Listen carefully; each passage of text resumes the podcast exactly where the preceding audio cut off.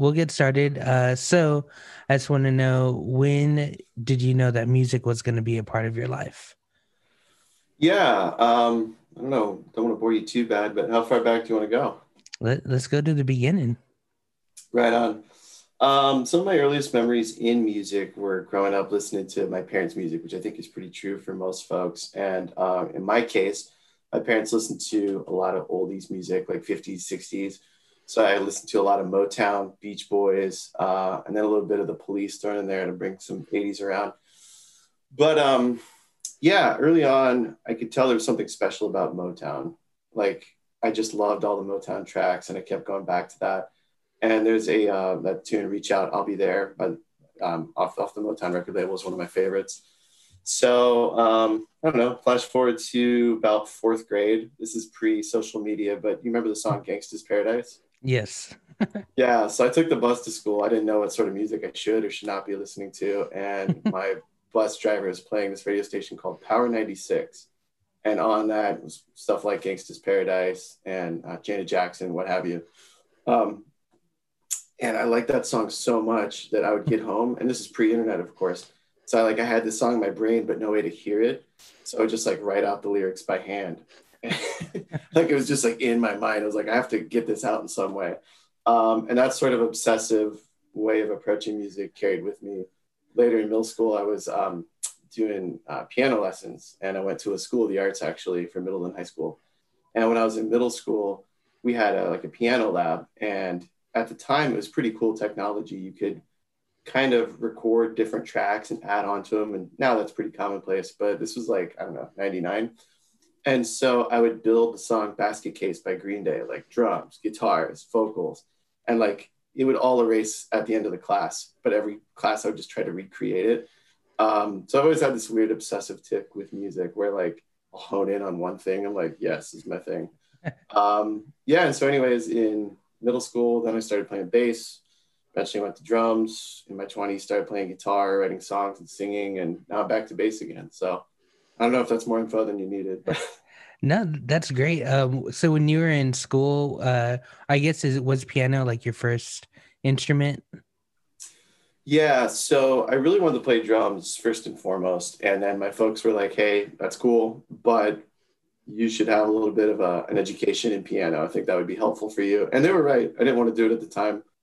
Um, felt like this needless detour into like classical music and the like, but um, oh, I see the Spurs Cup. That's awesome um, yeah, it was uh, it was helpful, and it definitely opened me up. And I ended up playing bass before I really played drums too, by uh, a byproduct of my friends at the time. They're starting a punk band, and I think that's I don't know. I want to hear your story, of course, too. But like so many bases, it was just born out of necessity. Like, hey, we need somebody, and everything else is covered. So you want to do this? I was like, uh, sure. I don't own a bass, but I'll get one.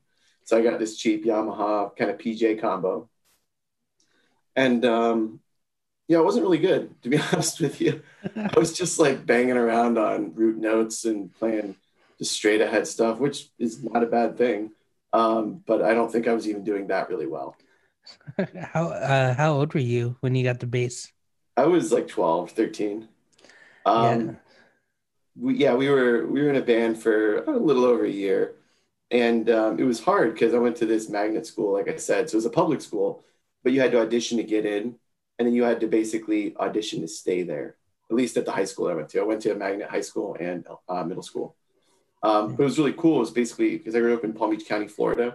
And so it's like all these people from a pretty large county coming from like the northern side, south side, all over. And the guys ended up being in a band with were, of course, like 40 minutes plus of me. So it's a little bit of a chore to get together, what have you, but it was a lot of fun. And it really just like, I instantly fell in love with playing in a band and moreover, playing in punk rock music. I was just like, yeah, this is my thing. That's and badass. So, yeah, no, it's been a lot of fun. Um, how, how old were you when you got in your first band? Uh, my first band, I think it was 2000. I think I was 12.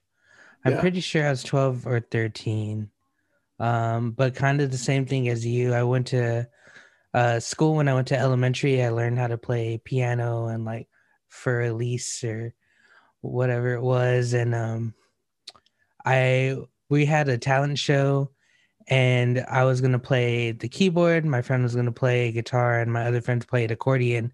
Is Tejano music is like real big in San Antonio. Yeah. So uh, that's rad. Yeah, yeah, it was pretty. It was pretty cool. Like I, I honestly, I didn't realize.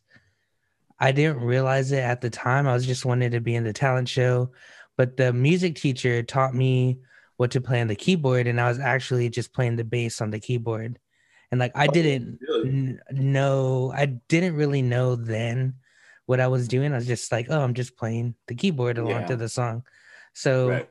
Um I kept with piano a little bit too. And then finally um it was my dad was like, Hey, do you want an instrument? Because my dad's real big into music. Um oh, cool. so I was like, Yeah, yeah, I want to I'll I'll get a bass because all my friends had guitar. And um Totally. Same, yeah, same thing. Met up with my friends and like this is nu metal is really big. So the first stuff I learned was like System of a Down stuff, and I yeah. tried to learn like Korn stuff, but I didn't even know about down tuning or yeah. any anything like that. So yeah, what does he play in like drop C or something? It's A. a. Oh my god. Yeah, it's a five string, and they're in A a lot of the time. Well, that's how you get that like really percussive, like funky sound. That makes sense. Yeah. Yeah, I remember the new the nu metal era for sure. System of a Down, I actually really like personally. Those guys have chops, man. And I, and like I love the kind of Middle Eastern vibe on that too. My um, grandfather was Lebanese, and I just have like this weird little interest in Arabic music, and um, they kind of check that box for me, and they do it so well. That that's really badass. There's definitely a lot of uh, just influence from different like nations and System of a Down. Um, yeah, yeah. Not to sidebar us too much too, but if you don't mind, tell me a little bit about your Tejano experience. I um I listen to a lot of Mexican music myself, mm-hmm. um, so I'd love to hear more about that. Yeah, yeah, for sure. Um, it it was very short lived. It was really talent show stuff. Um, I mean, I grew up listening to it. I grew up with my grandparents uh, and they're like pretty like Mexican, like just we lived in a real Mexican household, like Catholic, and um, yeah. my grandma watching like novelas and Absolutely. stuff, you know. So, sure. Yeah, and uh, that's like that was it. Like I was lucky that I had the internet, so like everything I did was all just on the internet. But I definitely had the outside influences from what they listened to um, that really didn't even come into play until my most uh, know, most recent band was just like 2012. Uh, my ska band, Young Costello. We have a lot of Latin influences in our music, and yeah. so like everything kind of just came around and started able to do some like Latin bass lines, and we have a few songs that are pretty like uh, like a mix between ska and Latin music, which is almost pretty similar, anyways. Yeah, well, absolutely. I mean, like Streetlight's, everything went numb comes to mind. That's such like yeah. a great like Latino flavor over what you might consider a traditional sort of ska approach as well, or at least yeah. traditional third wave. Yeah, absolutely. Um, Streetlight's a major influence. Uh, our newest song, like I always just call it Streetlight Junior because it's so like it's it's very it's very street, street light. Yeah, yeah, that's what it should be. Um, that's cool, man. yeah, yeah, it's fun. Um, it's it's pretty fun, yeah. Um, so yeah, playing's good. Yeah, thank you. Um, so I want to ask, or well, I saw you on uh, the pop punk like group on Facebook. I had joined because um, me and my friends made like a pop punk song in this like during this pandemic. So we're oh, just cool. trying to put it out and like see what people thought and stuff. So I joined a bunch of groups, and um, because of that, I met like a lot of people who have actually interviewed for like base to Base. So like you you see Gordon pop up all the time from college radio, and yeah, some, and uh, yeah, I listened to that episode. Oh, um, yeah, yeah, that's Evan. Evan's a bass player. Gordon also oh, happens oh, to be in the band. Oh, it's not good, but Evan's like a badass dude too. But um, anyways, yeah. I met a lot of people and I came across your video and you're playing uh Saves the Day. And I was just like, dude, you're just like killing it. Like, thanks, man. That and a, a Blink cover, I think.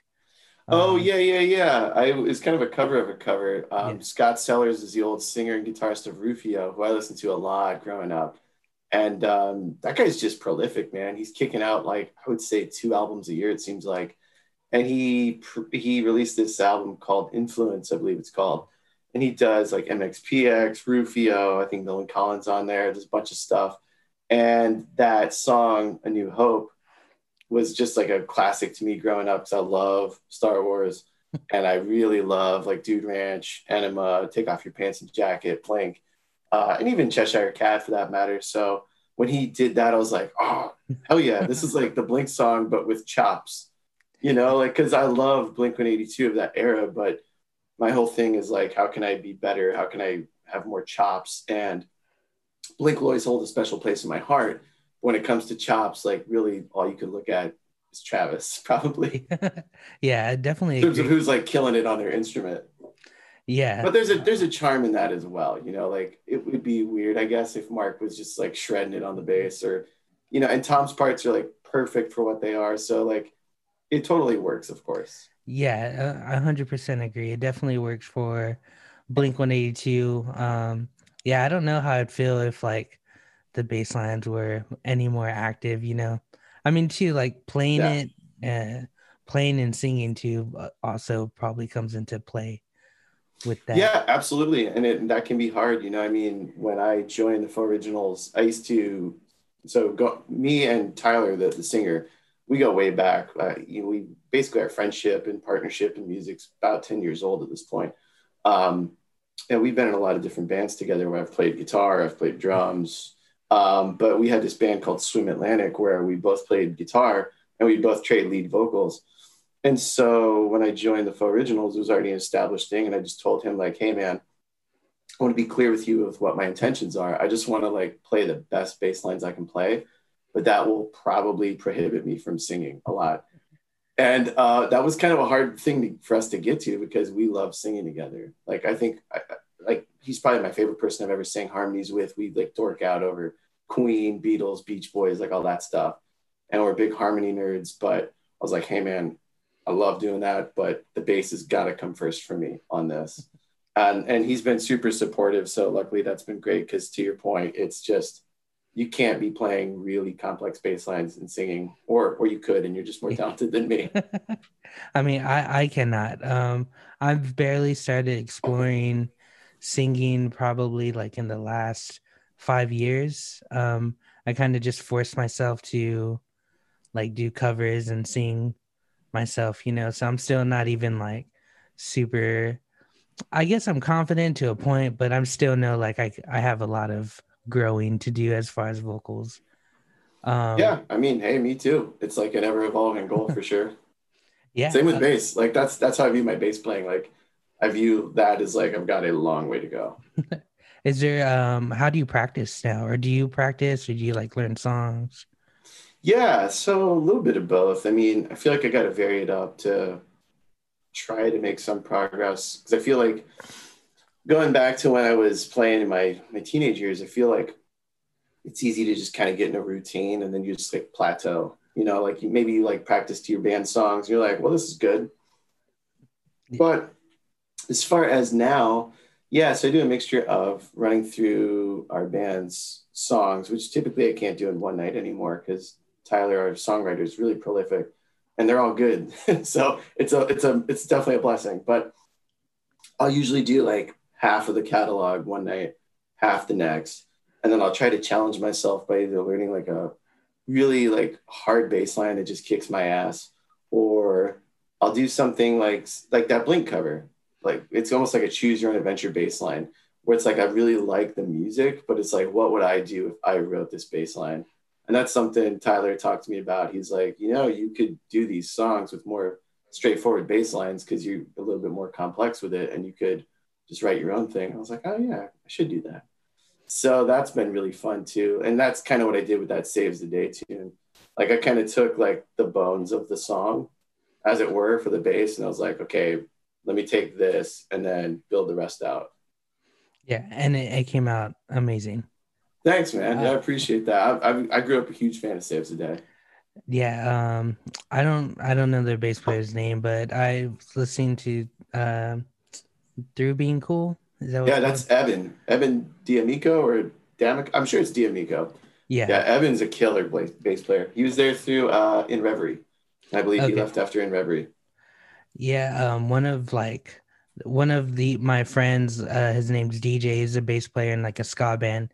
That was one of his favorite bass players, and DJ could like shred. So I was like, okay, if like the Saves the Day bass player is your favorite bass player, that means that dude's like pretty good. And it, it all of the bass lines are just so like perfect for for Saves the Day. Like they just yeah, for sure. And I like that approach too. You know, um, one of my favorite authors, he has this little maxim he uses where he's like, anyone he admires or he thinks is doing something right in life. And if they're a reader, because he's a writer, that's his whole angle, he'll be like, hey, what are the books that have changed your life? So I think as a musician, that's such a great way to go. Like, hey, I'm a bassist, you're a bassist. You know, in the case of your friend, you're doing something I really admire. You know, who's really turning you on musically? What's what's doing it for you? And who's inspiring you? I think that's such a great question to ask. And then you get you get opened up to things. Like I just recently over the holiday break learned about rich kids on LSD for the first time and I felt ashamed. It's like I should know about this. Like I grew up listening to NOFX and Lagwagon and all this stuff. And I started listening to that bassist involvement in that band. I was like, holy shit, this guy's killing it. I should know about this. So again, it's like that sort of conversation will, in my opinion, be nothing but good. Yeah, I mean, for sure. Definitely already like just talking to you, gonna listen to Scott Sellers and I've never even heard of Rich Kids on LSD. So um, oh yeah, that that guy's sick, man. He's so good. He uh, he's now currently the bassist of Lagwagon, bringing it oh, all full circle.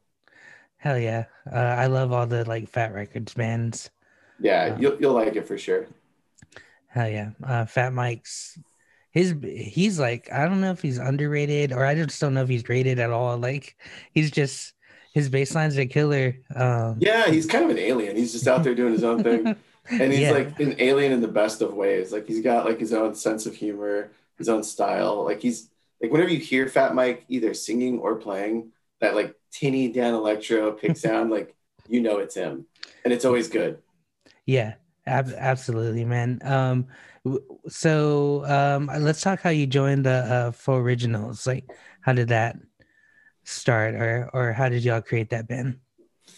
Yeah, thanks for asking. So that project initially was created in tandem with Swim Atlantic, that project I was talking about where I was playing guitar and singing with Tyler.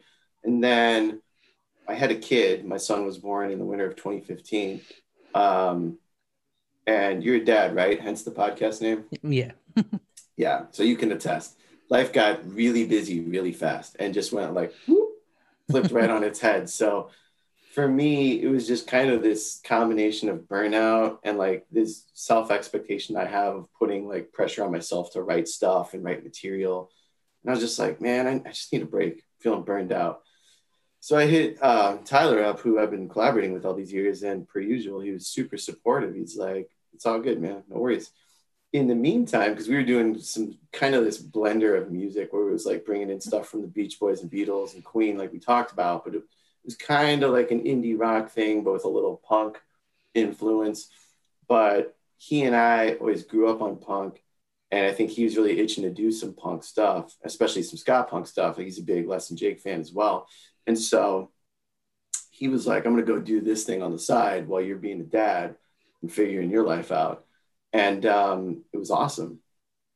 And he invited me to play the bass and I was very flattered. But at the time, I actually didn't want to play bass. yeah, I hadn't landed there yet because, like I said, I played bass at like the age of twelve and thirteen, and I didn't really touch the bass until 2017. Okay. So I had like took a long time off. Um, and at the time, I was like, I really appreciate it, but I'm good, man. I just kind of want to be a dad. Just want to chill for a little bit.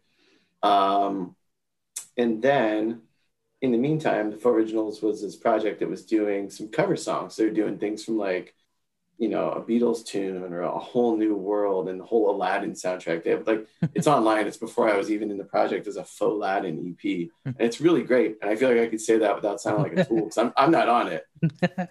so um, that's a really cool release, and um, there's a Postal Service cover and a few others. They're really really good. And then eventually he started bringing in his originals, and they were great. I've been a huge fan of his stuff since I met him. Um, and I heard it, I was like, man, that's really good. But you know, again, I didn't know about playing the bass. And so throughout all this, I ended up looking on Craigslist for a Jazzmaster guitar mm-hmm. and instead found this Seafoam jazz bass. I was like, wow, I like bass. Pretty sweet. you know, kind of like I should have a guitar and a bass. Yeah. I bought the bass and I quickly realized like, A, I'm way better at bass than I'll ever be at guitar. I kind of suck at guitar. B, like it's just so much more fun. And C, I come from like a drums background again. So like from I don't know, 14 to 25, my key focus was drums, and I went super hard on that. So, um, are you familiar with the band Vulfpeck? Uh, absolutely. yeah, me too. Big fan.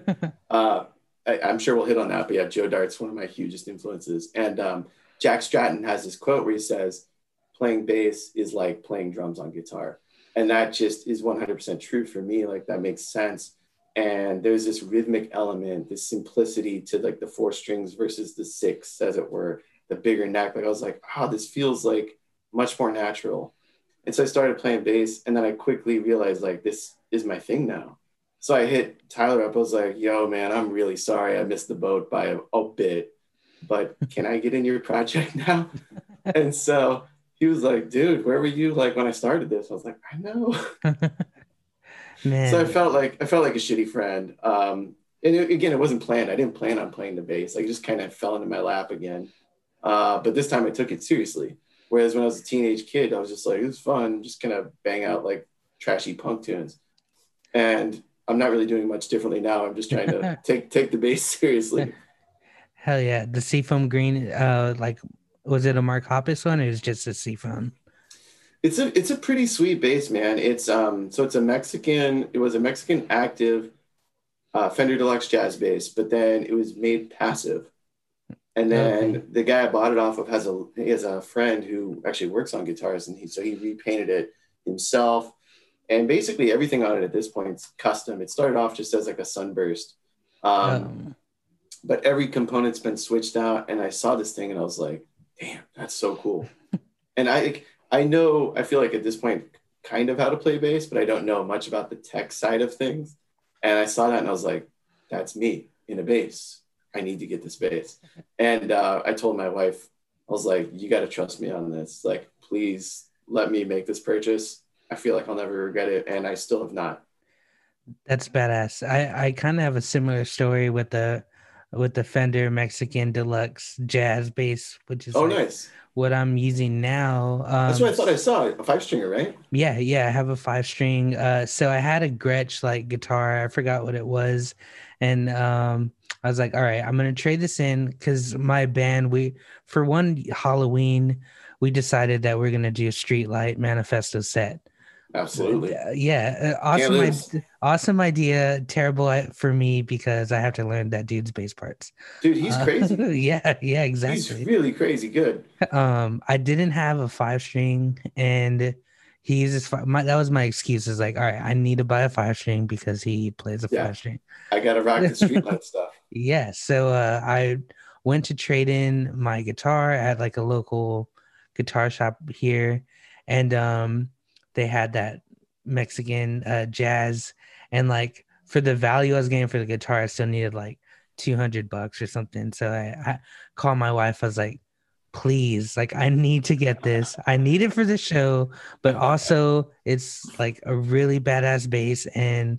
you know, I'm trading the guitar, but paying two hundred dollars for this bass is like a steal. Like I have to get it. You're basically making money. yeah, exactly.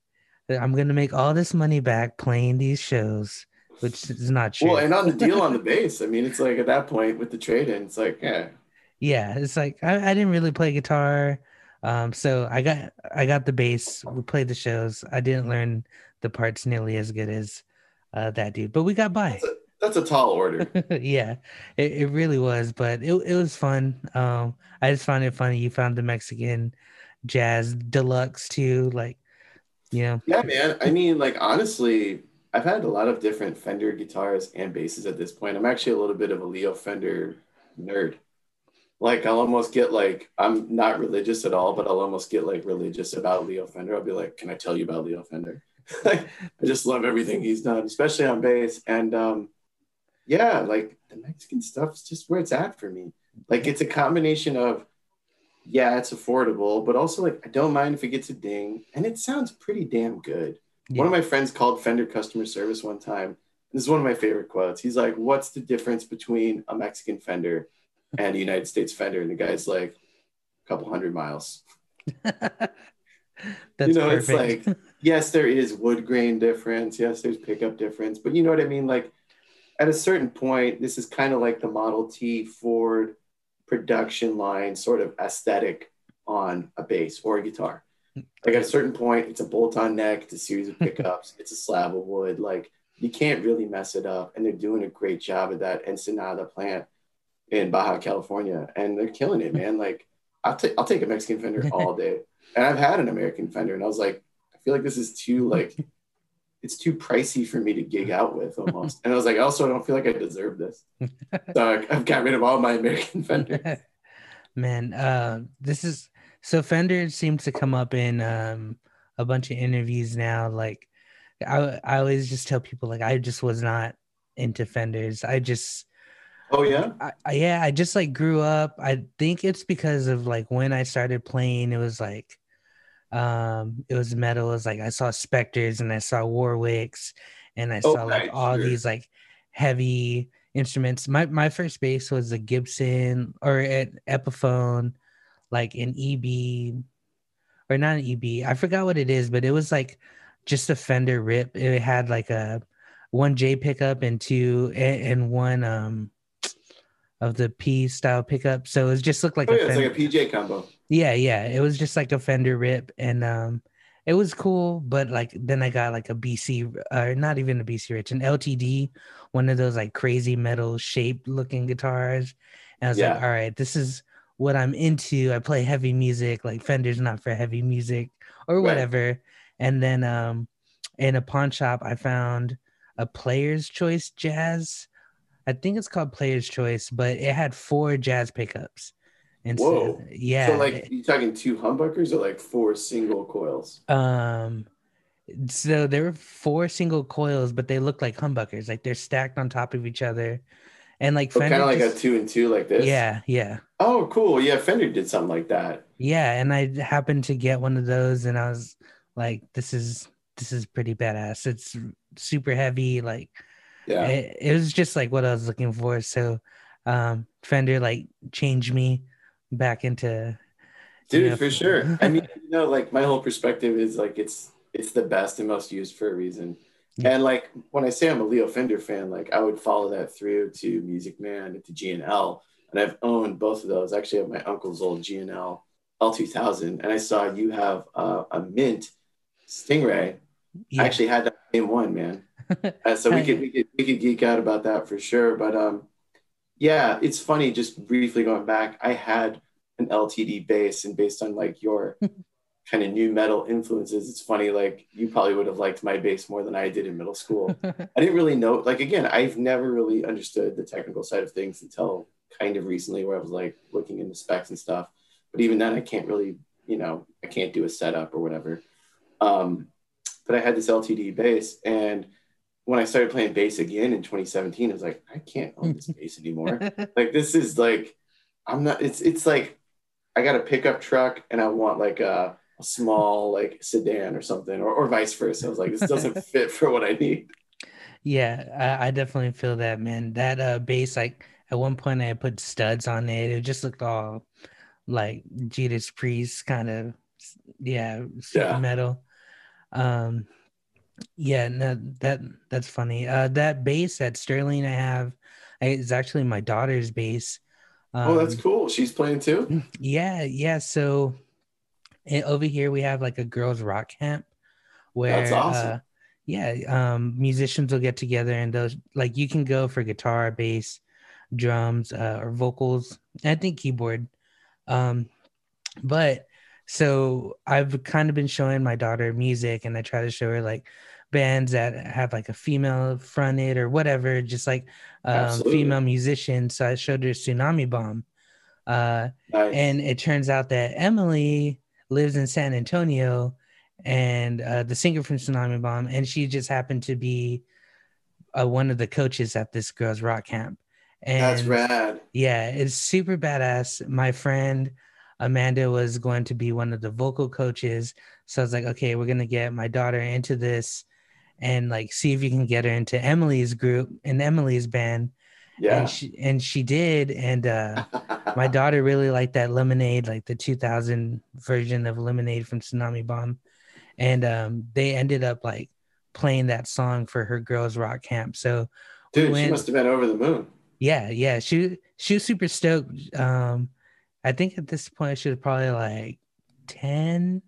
And so wow. she was still nervous, but you know, uh, I showed her like um Damn It from Blink 182 and little yep. easy, easy songs for her to practice. Yeah. Yep. And uh yeah, so she doesn't right now, she's not she's like into video games too, like and YouTube and YouTube streamers, stuff like that. But uh, I did try like about a month ago to run through Damn It again with her, and now she can like pick, even though she hasn't been practicing, she's just getting bigger, so like she can actually hold her bass and yeah, she, she can pick and stuff. So we'll see. Well, that's so cool. That's a full scale bass too. Like I know they make like things like whether it's a Fender Mustang or like a short P bass like yeah. so she's rocking the full yeah. I think is that a 24 inch or a 25 inch scale? Uh I think it's 24. That's I'm not rad. too sure though, but she she did it. I mean the bass is as big as her when she when yeah. we, we got it for her, but um she liked the color cool. and I also get to play it. So it just doesn't hurt. Doesn't hurt. It works out. Um yeah, that's a fun bass. I remember um have you ever been on TalkBass.com? those threads? Mm-hmm. Yeah, I saw. So I owned for a brief while a Music Man Stingray made in San Luis, and I actually had the good fortune of going to their factory. I was doing a road trip. So I'm in Oregon. I was going to a road. I was doing a road trip uh, to visit my friend in California. He was getting married, so I went down to Alameda. Excuse me, to um, um, Southern California, and um, we had the good fortune of going by G&L and they weren't they weren't open but like we went by like that was leo fender's like first repair shop nearby. And we were like off fender avenue and all this stuff. We were just dorking out hardcore.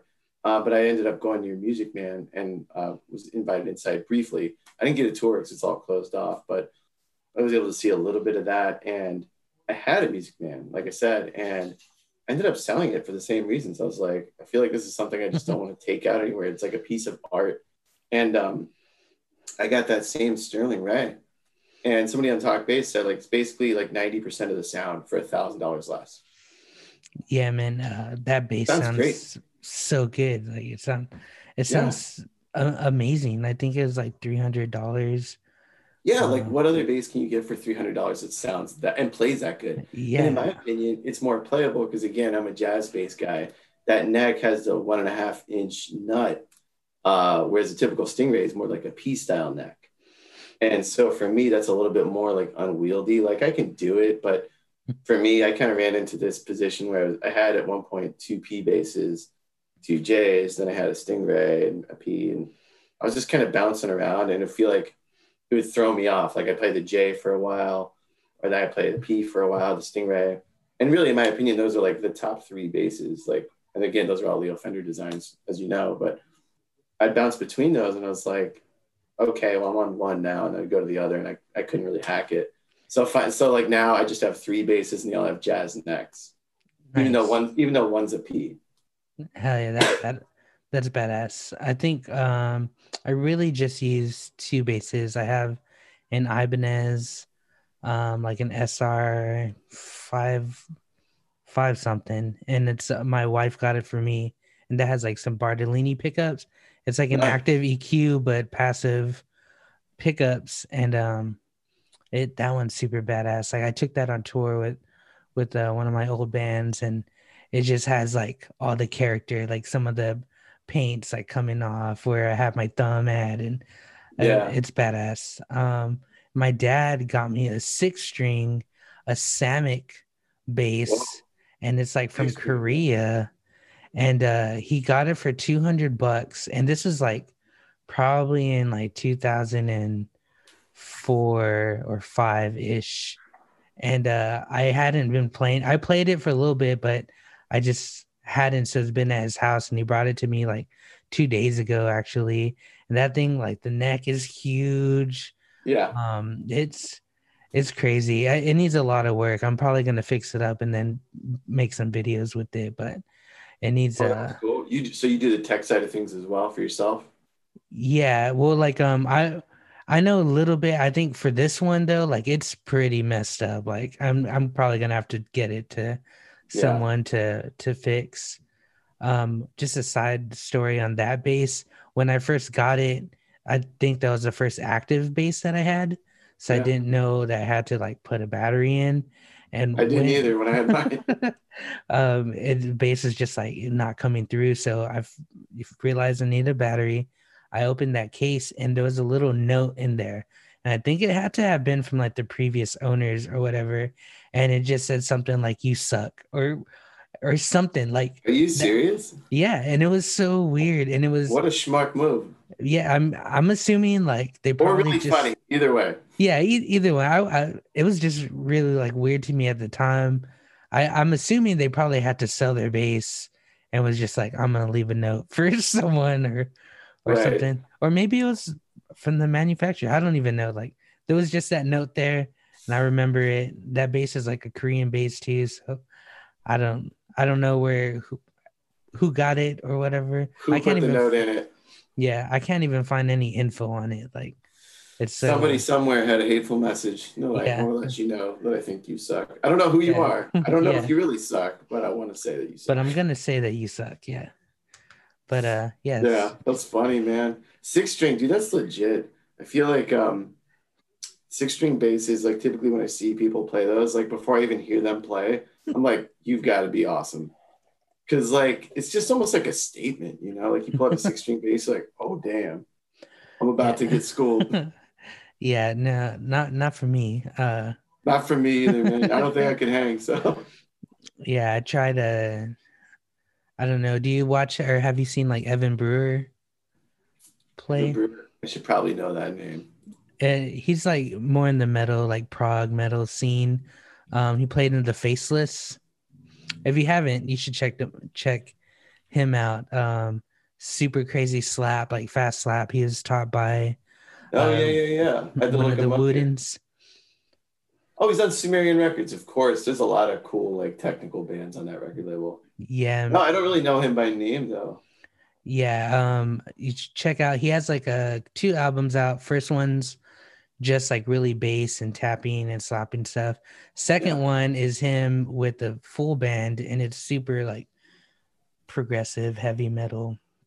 But um, Yeah. their live setup, they had two bass players Two. and a Wow. drummer. yeah, Man, I um I play active enough bass parts where that would get in my way fast. And also I feel like that'd be a real challenge to a sound guy. Like, hey, we have two basses. It's like it's about to be mudfest. yeah. Like It- it's just you got to really have like talented bassists that are in sync with each other, and then the sound guy or per, or sound person, sound gal, whatever, is on board with it and is like, cool, I can mix this. yeah. Because like Yeah. otherwise, that's just like so much sloppy frequencies that could clash if it's not done right. But if it's Yeah. done right, I guess that's cool. Is it? I'm, I'm assuming they execute it well. Oh, it's it's great. It's so That's good. cool. Like, uh, and uh, and I think Evan Brewer's setup is he has a four string, but um, he plays or or maybe a five string. I think he does E through C instead of B through uh G. So he just has E as a low string and then puts the high string. Gotcha. So he does a lot of like tapping and crazy craziness. Gotcha. So does that band have guitars as well? Um, I think the recording might have guitars, but uh, I know in the Faceless, like that band definitely has guitars. I don't. I'm trying to think because it's been a minute since I've heard the Evan Brewer one. I don't think I saw a guitarist when I saw them live. I think it was just two bass players and a drummer. I mean, I guess that makes sense if you have two bassists, one's like probably taking the lead and the other's kind of providing like the the rhythm, as it were. Yeah, I'm sure there was a backing track too. To Yeah, like some some stuff, pads or know. something. Yeah, Well, that's cool, man. I'll check that out. I haven't I have not heard of that, so that's cool. Thank you. yeah, yeah, for sure, for sure. Um, so what what have y'all been doing? Uh, your band doing during the this pandemic? Well, I guess I'll give you the answer. I think every musician would probably say here, which is not enough to my liking. Um, but who is? You know, I mean, we're doing what we can. Um, Tyler's been writing a bunch of new songs. We're working those songs out, and I feel like they're really great. I would love to play them live, but of course, things are what they are.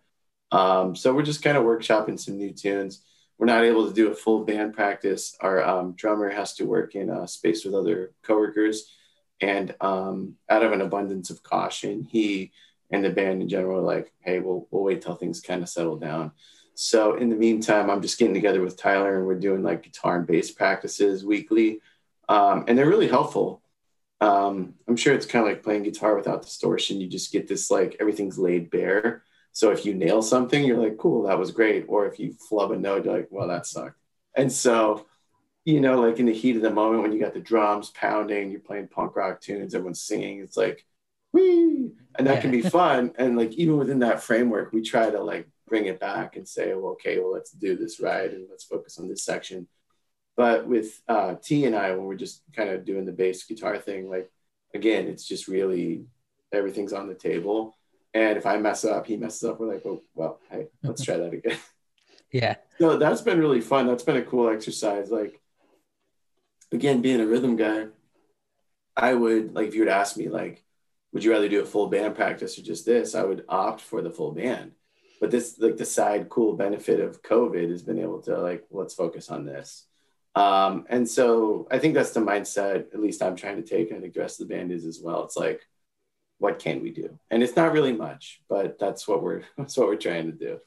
Yeah, yeah, definitely same here. Um luckily like our singer guitar player who writes majority of the music, he has like some recording equipment. And so he can at least record ideas and send it to us. Um I have some recording stuff here so like I can put bass and then our horn section normally like gets together and they can write something out to themselves. Um, so same thing with the drummer though. We just don't. We have we haven't really had any band practices during this whole time. We did a couple of live streams, like two live streams. So we did have two practices, but like that's it. So four times this whole year, basically, we've actually yeah. met up.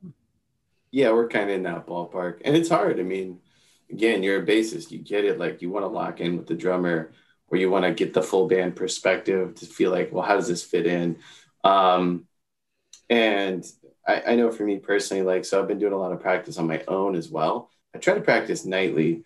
Occasionally things crop up and I can't, but like I, I really notice like if I don't practice like at least two days in a row, certainly one potentially as well, just like, man, I feel rusty. Like everything feels a little slow my fingers are kind of moving with frostbite or something.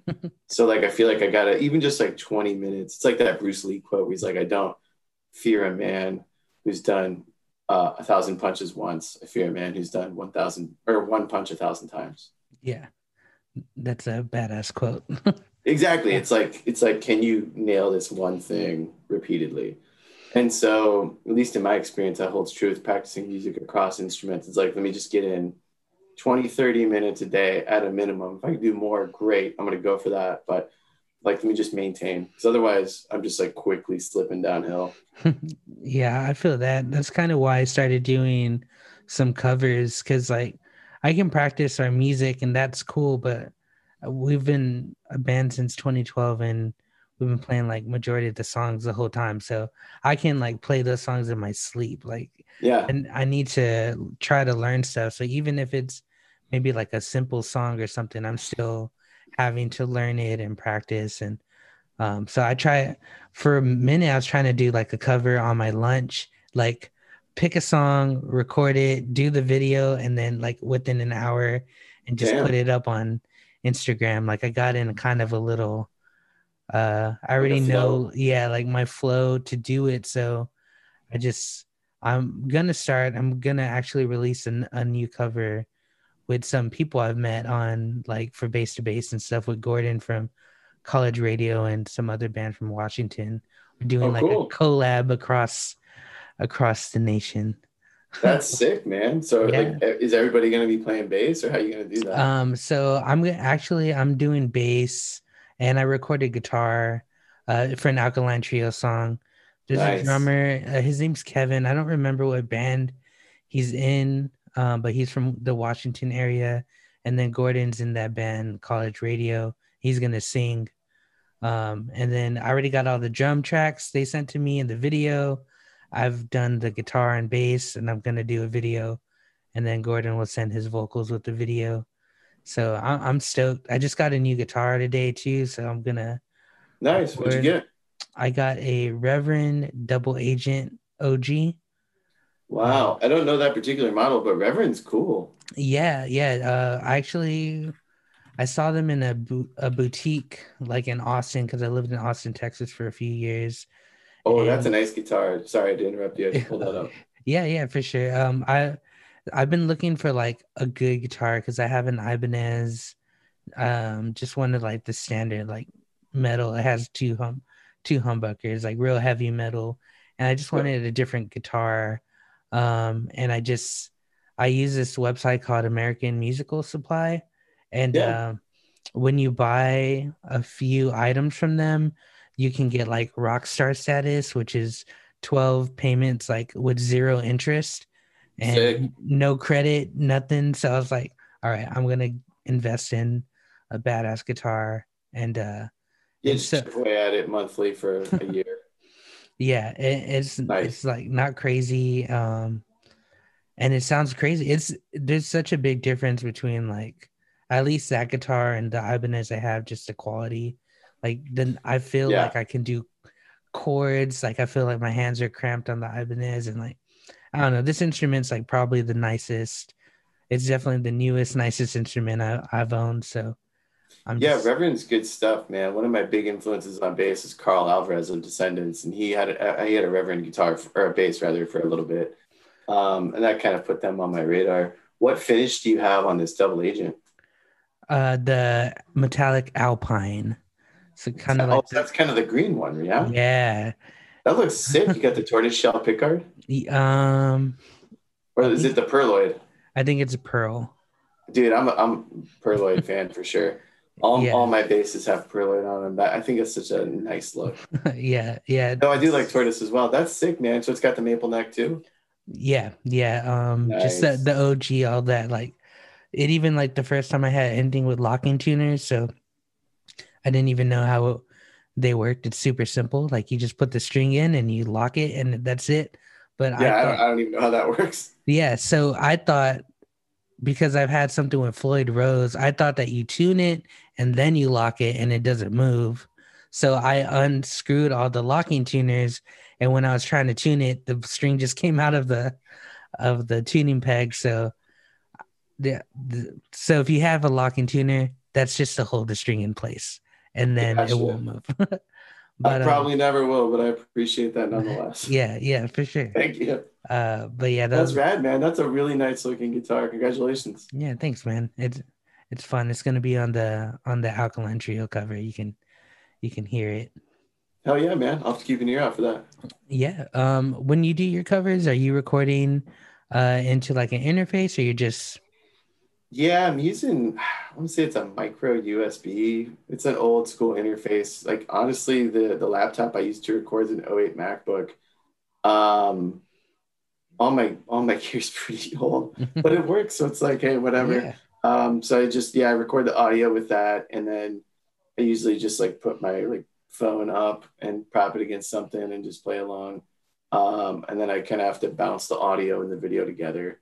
So I don't have the I don't have the ability to like do all those at once. So I'll track the audio at the same time I'm tracking the video, mm-hmm. and I'll just compile them.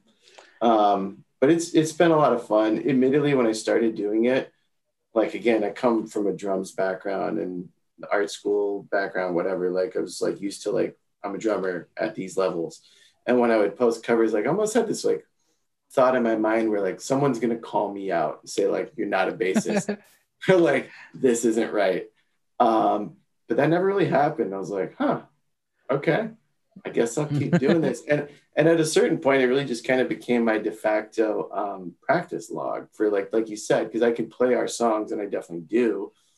I was as like 70% of my practice routine. But like I also want to keep growing as a bassist. And so to me, it's like, how do I not stay homogenous? How do I keep bringing new things in?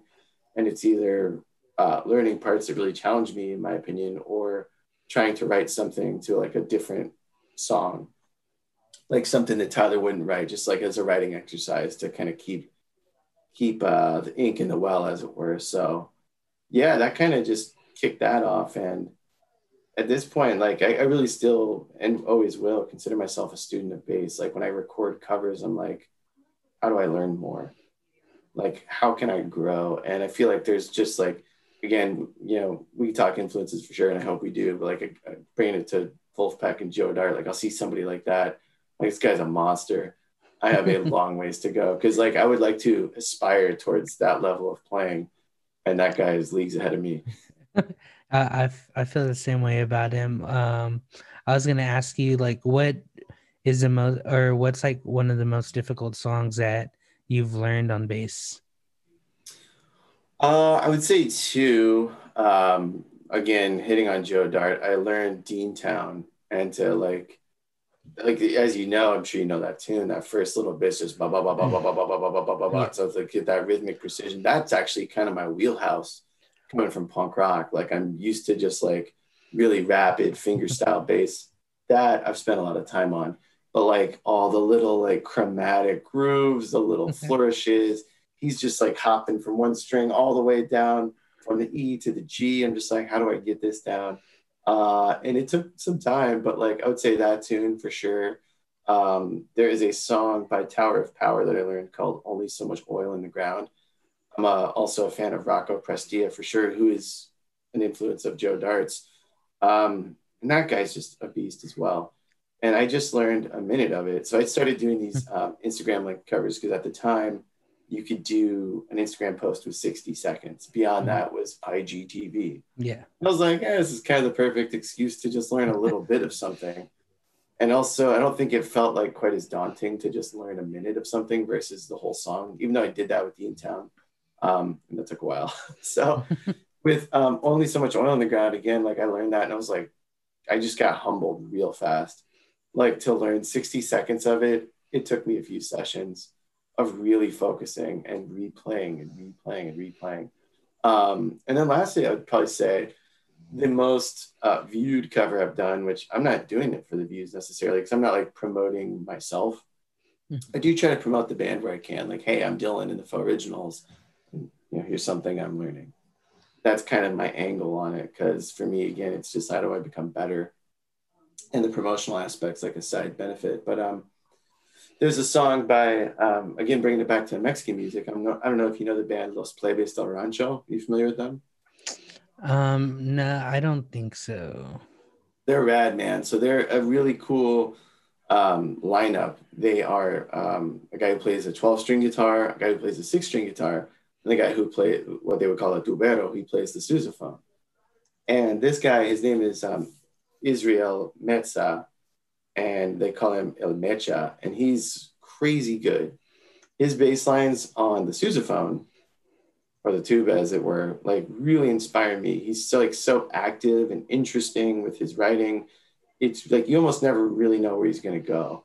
And um, so I've done two different transcriptions now of tubero parts. I did one from a band called Calibre Cincuenta, and uh, I'm actually friends with that guy on Instagram he's super nice guy as well. Like we've kind of done little DM chats, and he's he's a good dude. Uh, he saw my cover, and that was humbling again because I, I don't set out with that in mind. I'm not like, hey, let me get this in front of these people, but that was a cool benefit. And and again, with both the uh, Los Plebes tune as well as Calibre Cincuenta, like nobody, at least that I could find, I couldn't like find like a tab for that, so I had to do it all by ear. And man, I'm telling you, like it probably I probably spent about an hour to learn 60 seconds of each of those parts. So I had to like run it back and run it back and run it back and like play it at half speed, three quarter speed.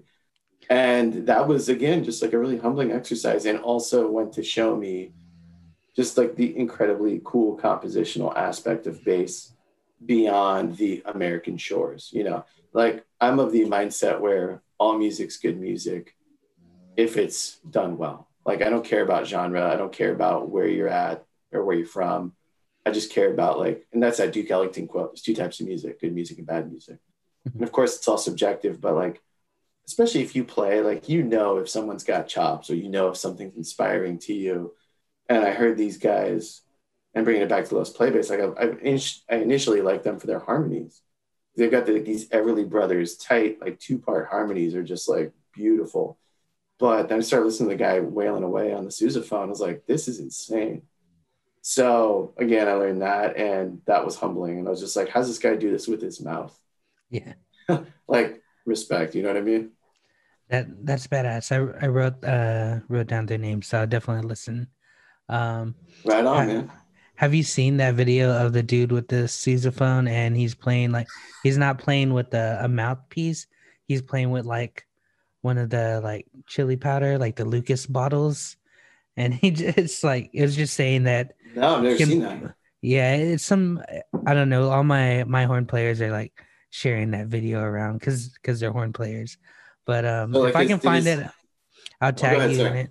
Yeah, that, yeah, if I can find, I'll tag you. But it's a candy bottle, and he just has it in the the sousaphone, and he's playing out of the candy bottle instead of That's a insane. mouthpiece, and it's it's crazy. It's I'm sure that changes his armature a bit too. I'm sure it's yeah. not like a tuba mouthpiece.